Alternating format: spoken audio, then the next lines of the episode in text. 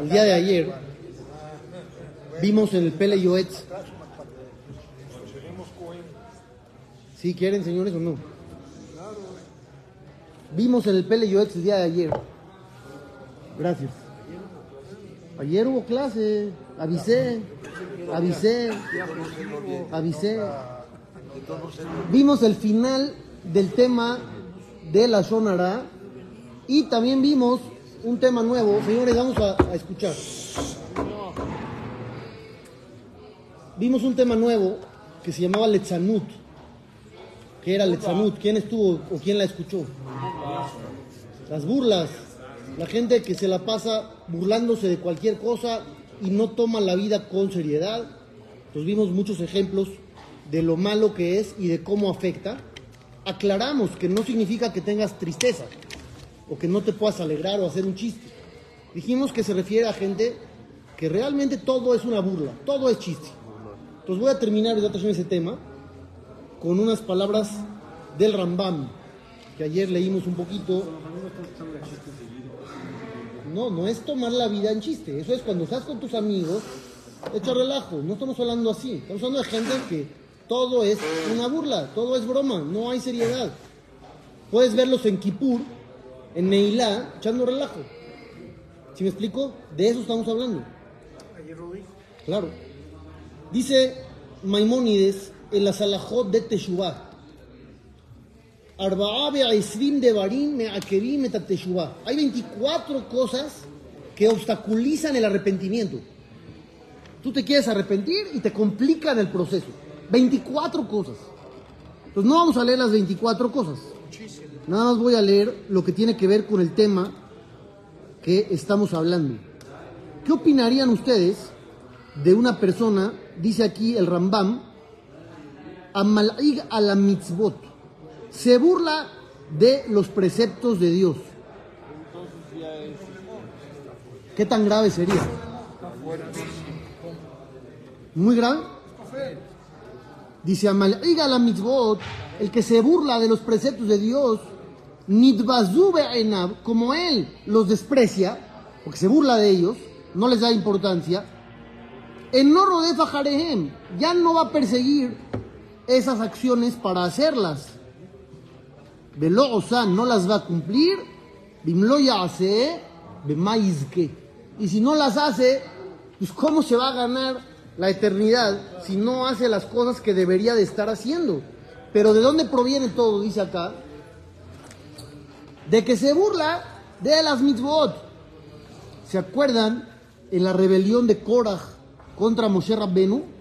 Los midrashim dicen que llegó a burlarse de dos preceptos, tzitzit y mezuzah.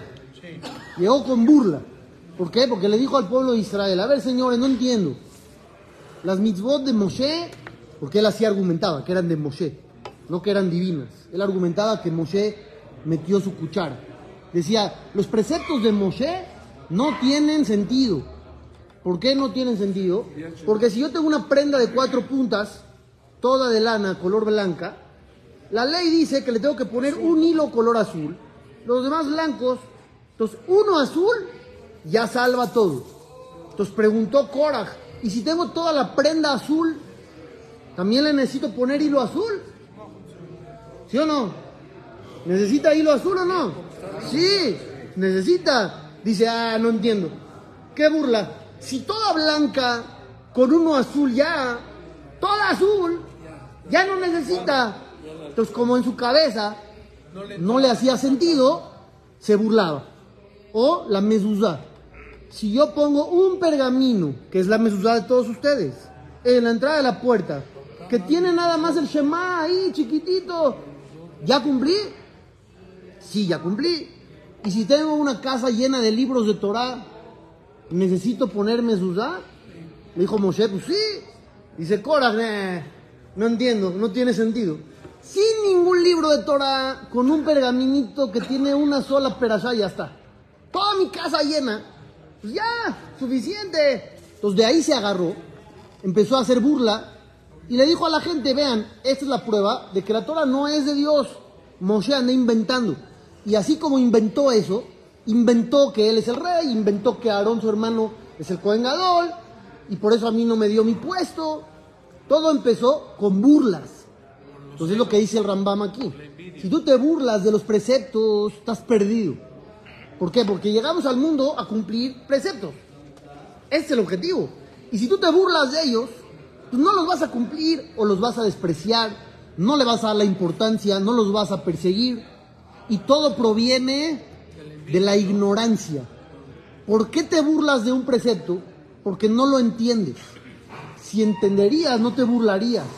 Tú puedes llegar ahorita a la NASA y ves que hay un pizarrón de 5 metros de largo por 2 de alto, lleno de operaciones matemáticas, letras, paréntesis, números. Y tú pues no es lo tuyo. Vas a decir, se la pasan haciendo tonterías todo el día. Para eso les pagan, para andar haciendo operaciones, sumas y restas. Pero tú no sabes nada, no entiendes del tema, por eso te burlas.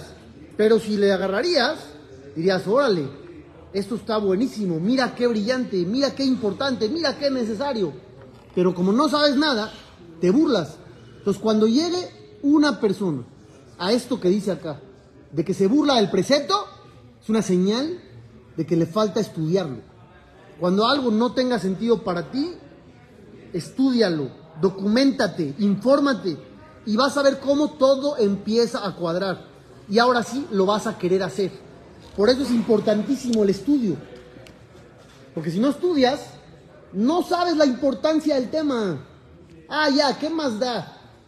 Es una palabra que escuchamos muchas veces, ¿no? Tú pregúntale a mucha gente, ¿por qué no cumples esto? Pues porque, ¿qué más da? Es lo mismo. Todo es igual. ¿Qué, qué, tanto tiene? No pasa nada. Esas frases, ¿le suenan o no le suenan? Muchísimo, pasan muchísimo. ¿Por qué pasan? Porque la gente no sabe. Si estuviera informada, cambiaría.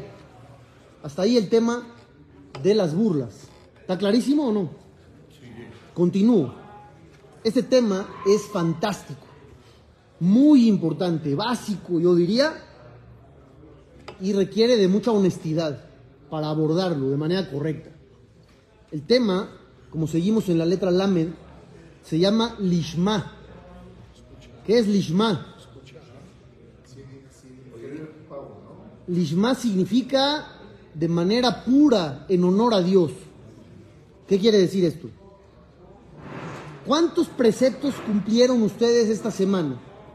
Desde Mozae Shabbat hasta hoy. ¿50? 100. 200. Eso, muy bien. Berajot. Yo les preguntaría si todo lo que hicieron de esa lista lo hicieron en honor a Dios. O tenían algún interés de por medio. Ustedes me van a decir, ¿qué interés? Yo hago porque me gusta. Honor puro, puro, puro, puro. Sí, sí, sí. Una mitzvah pura, en honor a Dios. Limpia, limpia, limpia. Que se la pudieras dar de regalo al creador del mundo frente a su trono. Que le digas, esta fue por ti. ¿Qué? Ahí uno está agradeciendo que Dios le dio la vida. Yo hablo de una mitzvah. Algún precepto que uno llegue a cumplir, que sea puro al 100. Lo hice en honor a Dios, sin ningún tipo de interés. Vamos a ver, vamos a ver. Dice aquí que hay diferentes niveles. Hay unas personas que hacen las cosas para que lo alaben, para que le den honor, para que lo vean bien. Por eso lo hace. Y ese es todo su objetivo. Cuando está en el Beta Knesset, lo ves rezando así, con los ojos cerrados, y se tarda. Y si reza en su casa, en dos minutos ya se acabó, ojos abiertos, viendo el celular. Entonces, ¿qué pasa? Él quiere quedar bien con la gente del templo, que lo vean que él es muy bueno rezando. Lo hace para que lo alaben. No hace las mitzvot, sino solamente cuando lo ven. Pero cuando está en privado, se olvida. Puro ego. ¿Eh? Puro ego. Puro ego. El Señor se va de viaje y deja la gorra, la religión y se va. Pero cuando está en México, un sandik, todo lo ves increíble, pero cuando nadie lo ve, se transforma. Vean las palabras. Billotobe Yehidut Cuando está en privado, Nepaj Leishaje. Se convierte en otro individuo. Ishkaze, este hombre, ¿qué título le pondrían? Falso, hipócrita. Zabúa, Hanef, Berator Rabba. Hipócrita, adulador, porque nada más quiere eso, quedar bien con todos. Y su mal es mucho. ¿Por qué? Porque está demostrando que Dios no le importa. A él le importa la gente. No le importa a Dios. Si le importara a Dios, haría en privado lo mismo que hace a la vista de todos. Pero ¿por qué cambia cuando está solo?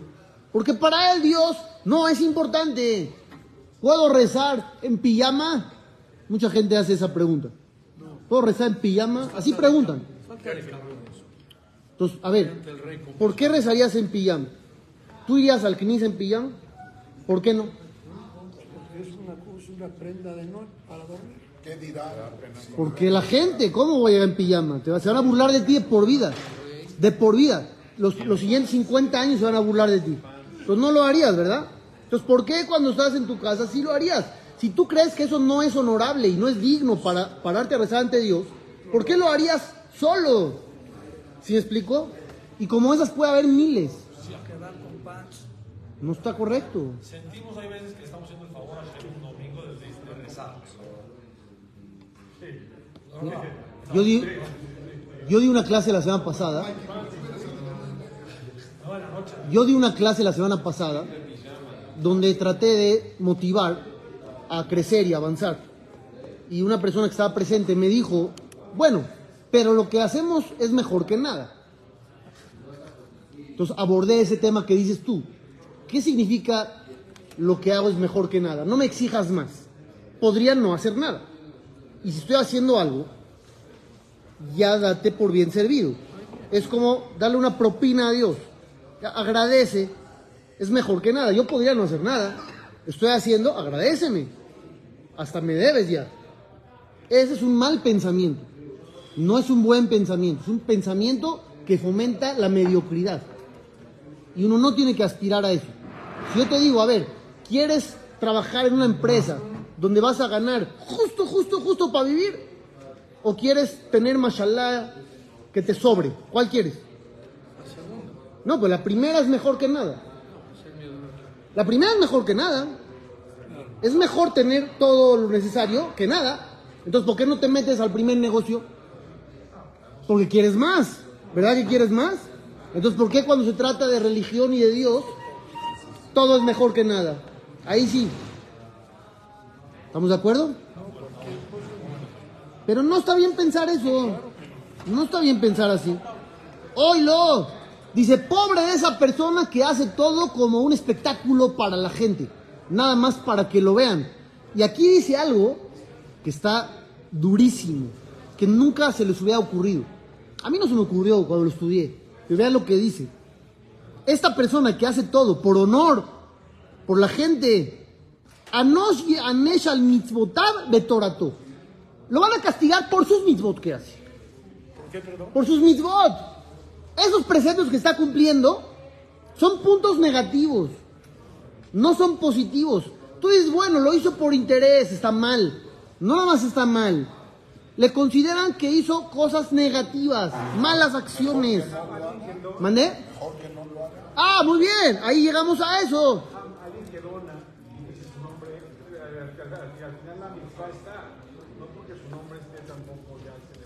¿Qué quiere decir la mitzvah esta?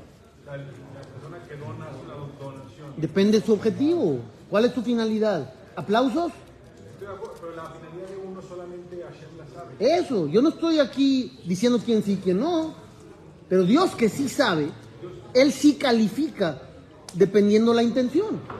A Dios sí le importa tu intención. A Dios sí le importa tu intención. Vamos a suponer que tú le das una tzedaká a un pobre. Al pobre tal vez no le importa tu intención. Él quiere el dinero. Y si le das el dinero está feliz. Pero Dios no es así. ¿Por qué? ¿Por qué Dios no es así? Porque Dios no necesita tu dinero. Dios no necesita tu acción. Dios no necesita tus hechos. ¿Qué necesita Dios? Tu corazón. La conexión contigo. Si hoy tú te pusiste tefilín, Dios no es más Dios que ayer. No le diste nada. ¿Sí me explico? Lo único que Él obtiene de ti es el corazón, la intención, la conexión. Es lo único. Cuando la Torah dice los corbanos, los sacrificios, dice reach nijoach. Reach nijoji. ¿Qué es eso? Satisfacción de olor. Dios tiene satisfacción de olor. Entonces, así dice. ¿Y a qué se refiere? Dios tiene satisfacción de olor. Entonces, dice ahí Rashi, el comentarista, siempre que habla de que tú le provocas satisfacción a Dios, se refiere a un solo concepto. ¿Cuál es? Que Dios tiene satisfacción de que tú lo obedeciste. No de la acción en sí. La acción en sí no le da nada. Tú haces una buena acción, agarraste el ulab en su cot. ¿Qué le das a él? Nada. Él es Dios antes y después contigo y sin ti también. Entonces, ¿qué le da tu lulab? El lulab, nada. ¿Qué sí le da satisfacción?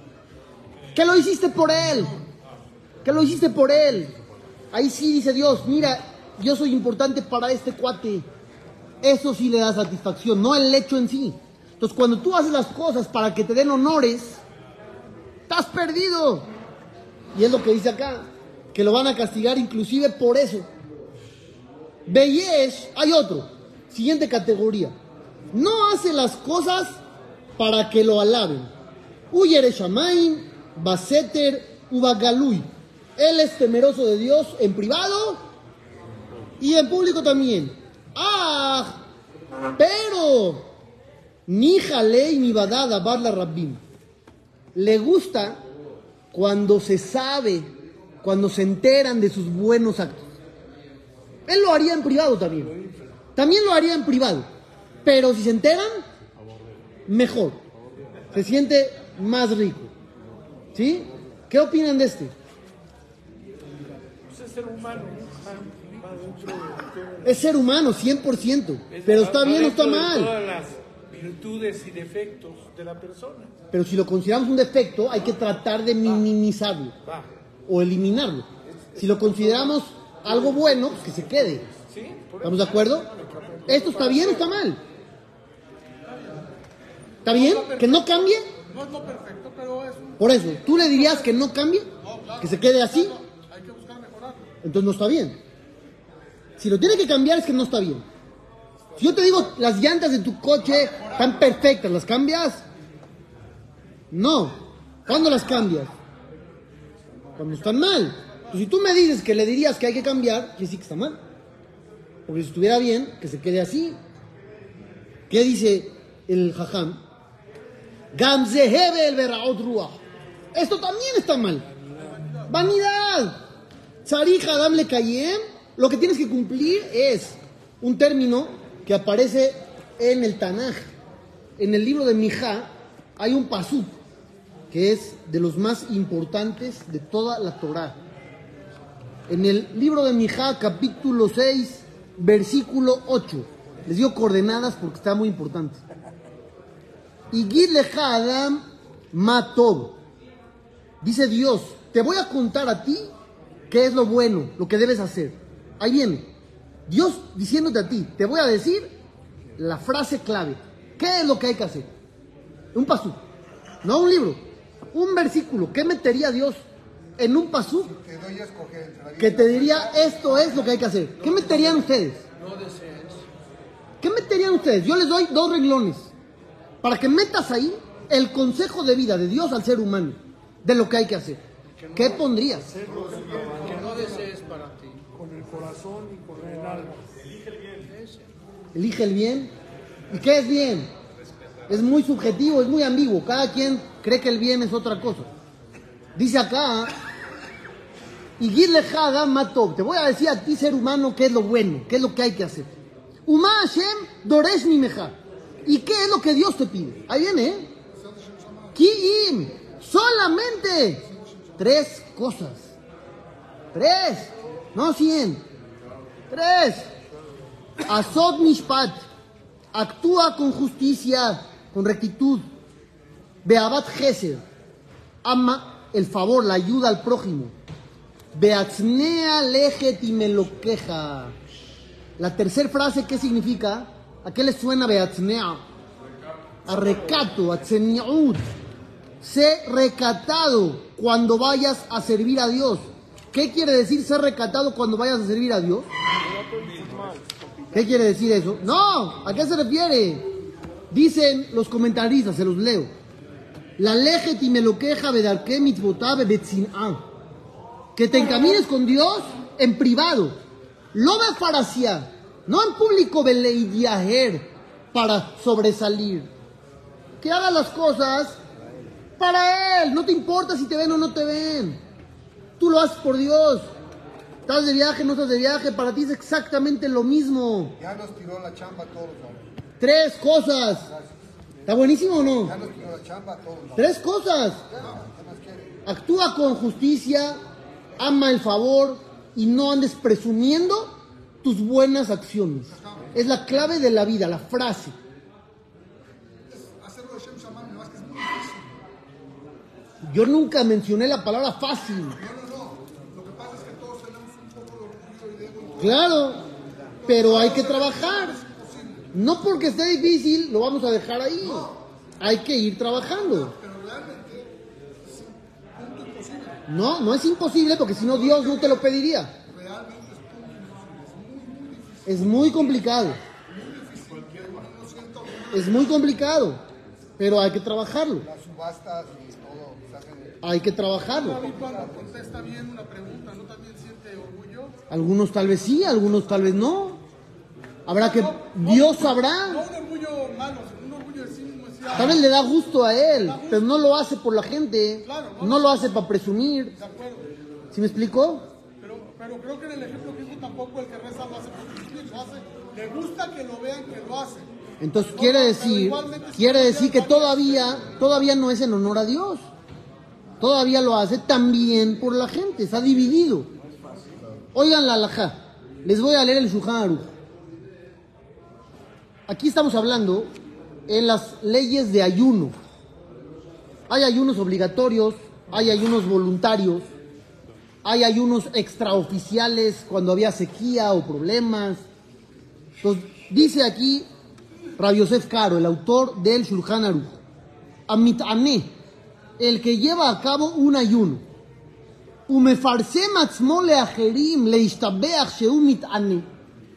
pero le cuenta a la gente, le dice, ¿qué crees? Yo estoy ayunando.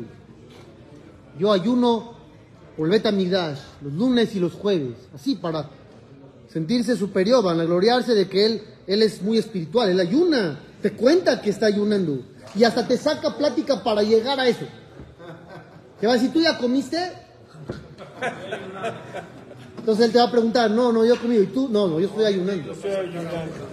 Entonces la aventaste para que te la regrese y le puedas contar, porque no había tema de conversación, no puedas meterlo así nada más. Entonces dice acá, aquel que hace eso, Ne'enash al kaj, lo castigan. Vete a comer, hijo. Ya no ayunes. Ya salió peor. El que no ayuna, no lo castigaron. ¿A quién castigaron? Al que ayuna. ¿Por qué? Porque le andas contando a la gente. ¿Qué andas contando? ¿Qué andas diciendo? ¿A quién le importa? ¿A quién le importa? Yo llevo tanto tiempo cumpliendo esto. Yo llevo. Hay mucha gente que se acerca. Yo de hace 30 años llevo. ¿Y a el otro qué le importa? ¿Quién te está preguntando algo de tu vida personal? Gracias a Dios llevas haciendo mitzvot mucho tiempo. Baruch Hashem, síguele adelante. No lo haces por mí, no me cuentes a mí. Es tú y Dios. Pero le gusta a uno que la gente sepa sus buenas acciones. Y es lo que dice acá. Hebel Berraot. Pura vanidad, puro aire. que uno siga haciendo. ¿Mandé? También eso ayuda a que siga uno haciendo las, las, este, las. ¿Qué ayuda? ¿Contarlo? Se entiende que lo estás haciendo bien. Tú siéntete que lo estás haciendo bien porque Dios está contento contigo, no porque la gente te dice. Si tú necesitas que la gente te diga para motivarte, por eso, si tú necesitas para poder seguir adelante, que la gente te eche porras, otra vez, tú puedes saber si están bien o si no están bien, si agarras el libro de leyes y lees las condiciones que debes de cumplir. No necesitas aprobación de nadie. Si aquí el libro dice que hay que hacer así, así, así, así, y yo hice así, así, así, así, sé que estoy bien. Pero si te faltó algo, eso no lo solucionas presumiéndole a la gente nada. No tiene nada que ver. Tú estás hablando de si no sé. Y voy a ir a preguntar si hice bien o no. Eso es otro caso.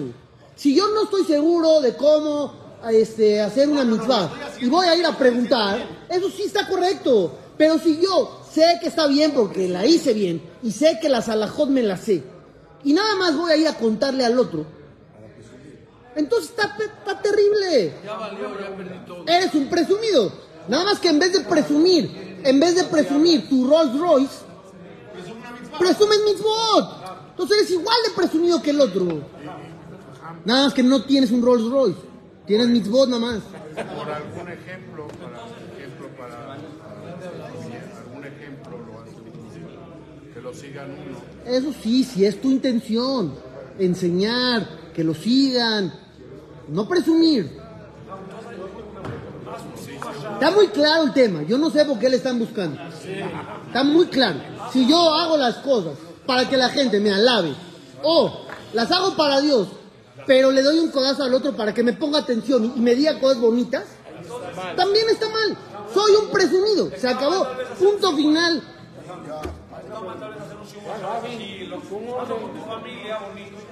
Tú tienes una pregunta. Depende de la intención de cada quien. Si tu intención es hacerlo en grande para que la gente se una y se animen a entrar al proyecto, eres un sadik. Si quieres presumir, eres un malvado. Mañana seguimos. La vieja en la casilla Omer. Cachada, Kadosh, Baruch Hu, les da todo Israel. Diga.